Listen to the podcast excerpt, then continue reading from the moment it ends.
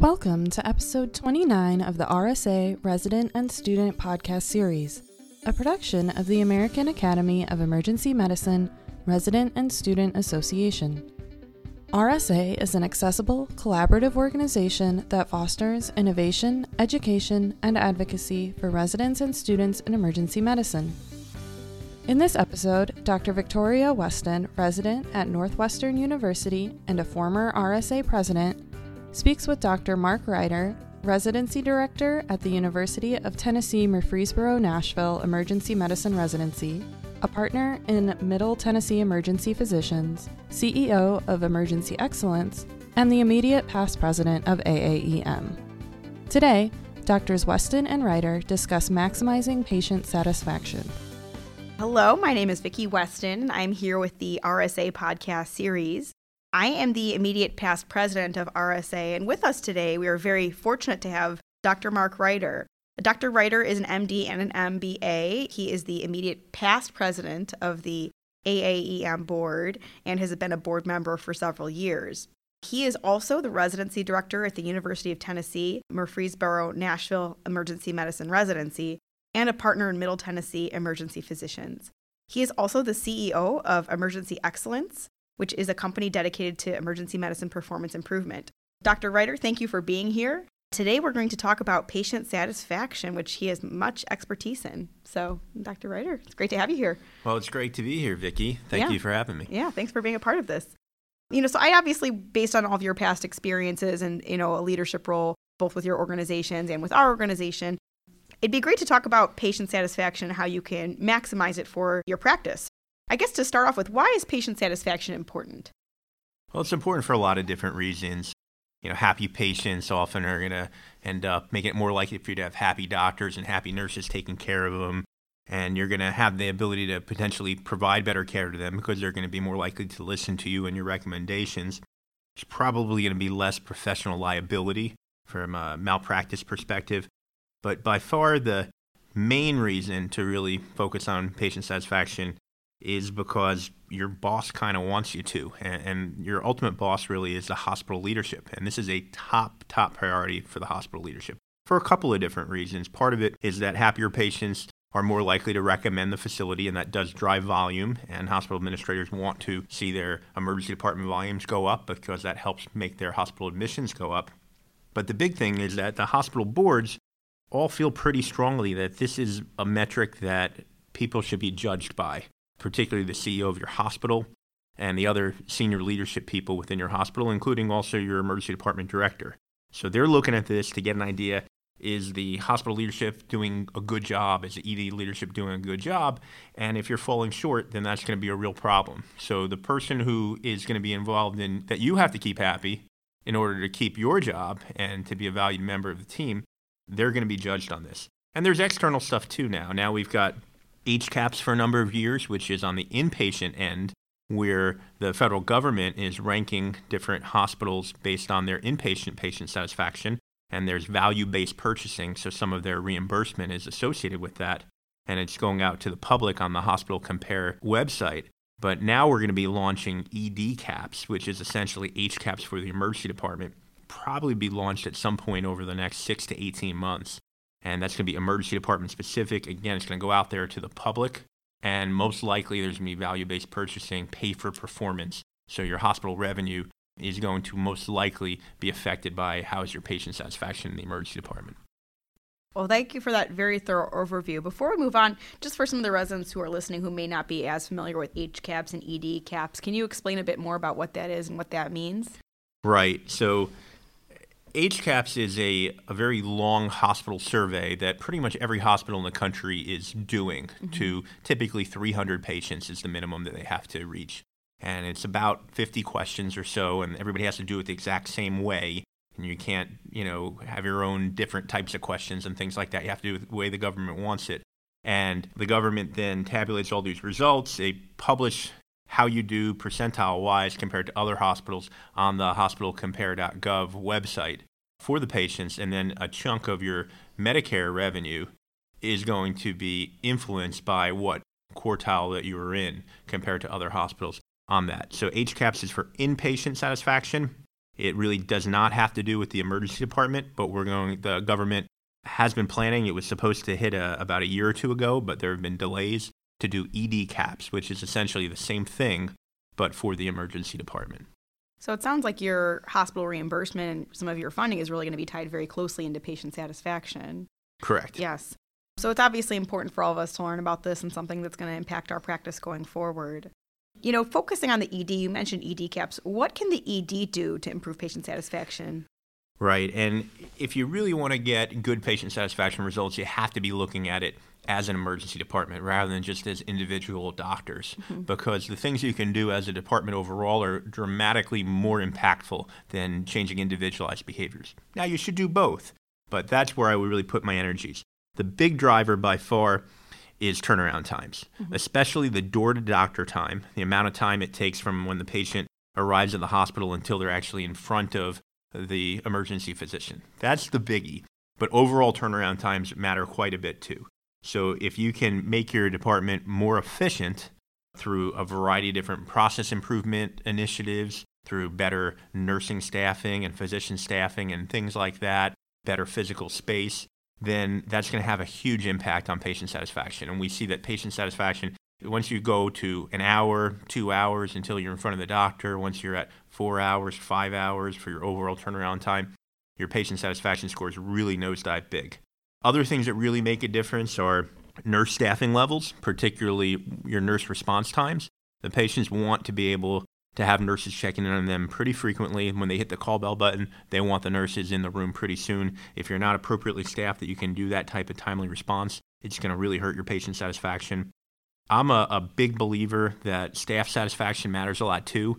I think that if you want to have consistently good patient satisfaction, you need to have happy doctors, happy nurses, and a happy ancillary staff. If your staff is not happy with their working conditions, they don't feel that they're being appreciated, and they've got pretty low morale, I think that's going to translate into pretty poor patient satisfaction scores across the board. And then there's a lot of other things that aren't as important but can play a role too. You know, what are you doing with your facilities overall and the different amenities that you're offering, appropriate distractions for all the waiting that's going on, and post-discharge follow-up also makes a real difference. You mentioned increasing staff happiness. How do you as a leader approach that? How do you figure out what to do to increase that and make sure everyone's feeling appreciated? Right. Well, like many things in medicine, it's very multifactorial. And I think that it's different from every place. And one of the best ways you can accomplish figuring out what was really going on is talking to your staff. You need to have really good open lines of communication with your doctors and your nurses and ancillary staff. You want to know that you're serious about getting their opinions in a very non-punitive way, that you want real constructive feedback. Because there's tons of things that are happening in everybody's jobs where it's really frustrating them and it's making their jobs harder. You have to recognize what are those things and, you know, do we have legitimate ways to address that? I'm a big believer that things like transparency matter a lot, things like political equity and financial equity, that people feel they really have a fair voice in the group and a, you know, fair access to the fruits of the labor and the profits for the group and things like that, particularly on the emergency physician level, make a huge difference. You know, workforce fairness and work environment are big, big things for emergency physician satisfaction. You know, obviously this is going to become more and more important as things move forward, especially with the big changes going on in how government reimburses and how that's going to impact our daily practice. What can people do on the individual level? So, you know, not just faculty, but also residents and students who are still in training to be successful at patient satisfaction and making sure the patients are happy. Right. Even though your big bang for the buck is going to be focusing on the department as a whole, there are certainly plenty of things individually that you can do that will help improve your individualized scores and over time everybody in the department. So when patients are asked about this, then the things that they really throw up there a lot are being kept informed about delays. The patients really want to know how long is that CAT scan going to take, how long are these labs going to take, and if something is making it take a lot longer, they want to know about it. If they're going to be in the waiting room a lot longer, they want to have an idea about what's going on. They definitely want their time of treatment to be as abbreviated as appropriate in order to get what they need. So, you know, whenever possible, you should try to prioritize discharging patients sometimes before picking up the next patient and things like that. Addressing patients' pain, this is a biggie. Emergency physicians get a little defensive about addressing patients' pain in light of all that's going on with drug-seeking behaviors across the country, and it's a huge problem, don't get me wrong, but I definitely believe that for most reasonable patients, you can very adequately address their pain without necessarily using narcotics as your default way to address their pain, but routinely asking patients, would you like something for pain, and offering an appropriate way to treat their pain, which may not be a narcotic, does make a difference. Empathy and caring, something that patients really talk about a lot. They really want to know that the doctor cared about them as a person. Reassessments, that's another big one. Going out of your way, especially if it's been a while since you've been in the room, to round back with the patient and see how they're doing and see if there's anything else they need. And then a lot of it is just pretty standard interpersonal skill stuff. Introducing yourself, using the patient's name, acknowledging family and friends when they're in the room, smile, shake hands, apologize for the wait if they've been waiting for a while, talk up the staff, sit down whenever you can, don't act rushed, listen, use good eye contact, project empathy, ask them if they have questions, explain the plan, let them know what's really going on.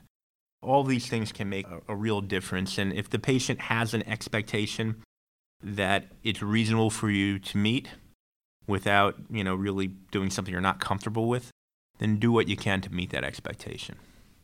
Great, that's all great advice, and I think that those are all things that would be really easy to incorporate into a day-to-day basis with practice and time.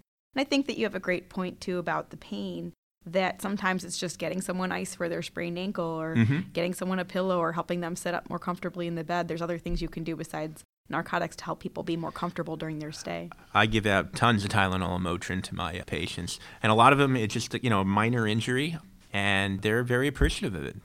That's what they really kind of wanted. Just people want to feel cared for, and like you care about them and what their complaint is. So I think that is all great advice. Certainly we've talked about this a lot on a broad level, and we're sort of now moving towards individual skills that you can use to improve your own patient satisfaction. With that, we probably should talk about, how that's measured on an individual basis. Right. So certainly the most popular way that patient satisfaction is measured by hospital leadership is through mailed paper-based patient satisfaction surveys, of which the biggest survey vendor is Press Ganey. There's a lot of limitations to this, and a lot of physicians are pretty frustrated by the weight that is given to what is a relatively flawed instrument. But typically, the patients, maybe a week or two after discharge, will receive in the mail a survey from Press Ganey. Now, it's not all patients. It's a pretty small subset, and it's a pretty small subset of those patients that return the surveys. So I'm sure there is some degree of selection bias and recall bias that is at play. They're asked to rate a variety of different things about their experience. Everything from the cleanliness of the facility to parking to, of course, their physician and different actions from their physicians and their nurses, and typically on a 1 to 5 scale. And this data is aggregated, and standard response rates are typically well south of 1%.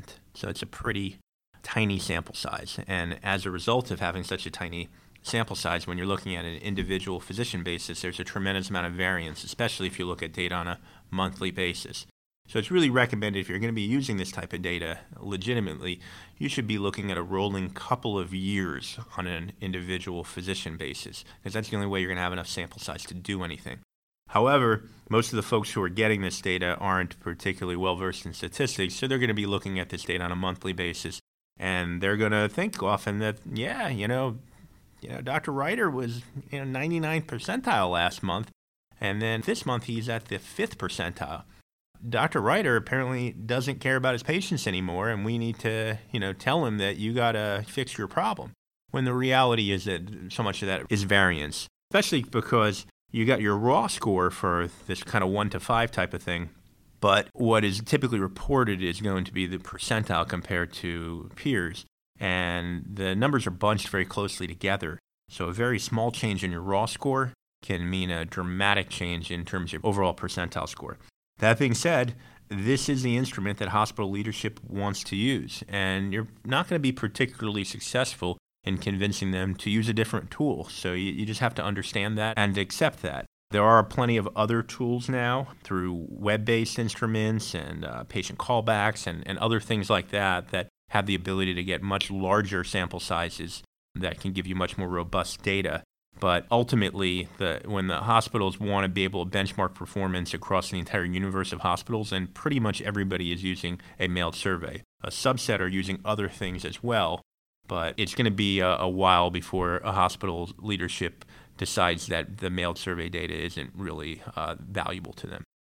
I think that, for our listeners, this is going to be a hard thing to get away from. I think wherever you end up working, this is an instrument that the vast majority of emergency departments use, and as an individual provider, you will be getting your Press Ganey scores once you're out in practice. And in some places, bonuses and incentives can be tied to this. So that shouldn't be the only reason to care about patient satisfaction, but it is going to be very likely a part of how your employer evaluates you once you're out in practice. So those are all great tips. I think that some of the kind of pertinent things, just to kind of summarize what we've talked about, are patient satisfaction is important, not only from a government and funding perspective, but also from an individual provider perspective. And Dr. Reiter had a number of nice suggestions in terms of keeping people informed about delays, making sure that your turnaround times, meaning how quickly people are seen and then how quickly they're out of the department from both a turnaround and a door-to-doctor perspective, are efficient. And then making sure that you're keeping people informed, that you're treating their pain, and making sure that you have just nice interpersonal skills, sitting down, shaking hands, good eye contact. Those are all the things that we talked about today. So I think that was a great overview. Dr. Reiter, is there anything else you think that we need to cover in terms of patient satisfaction?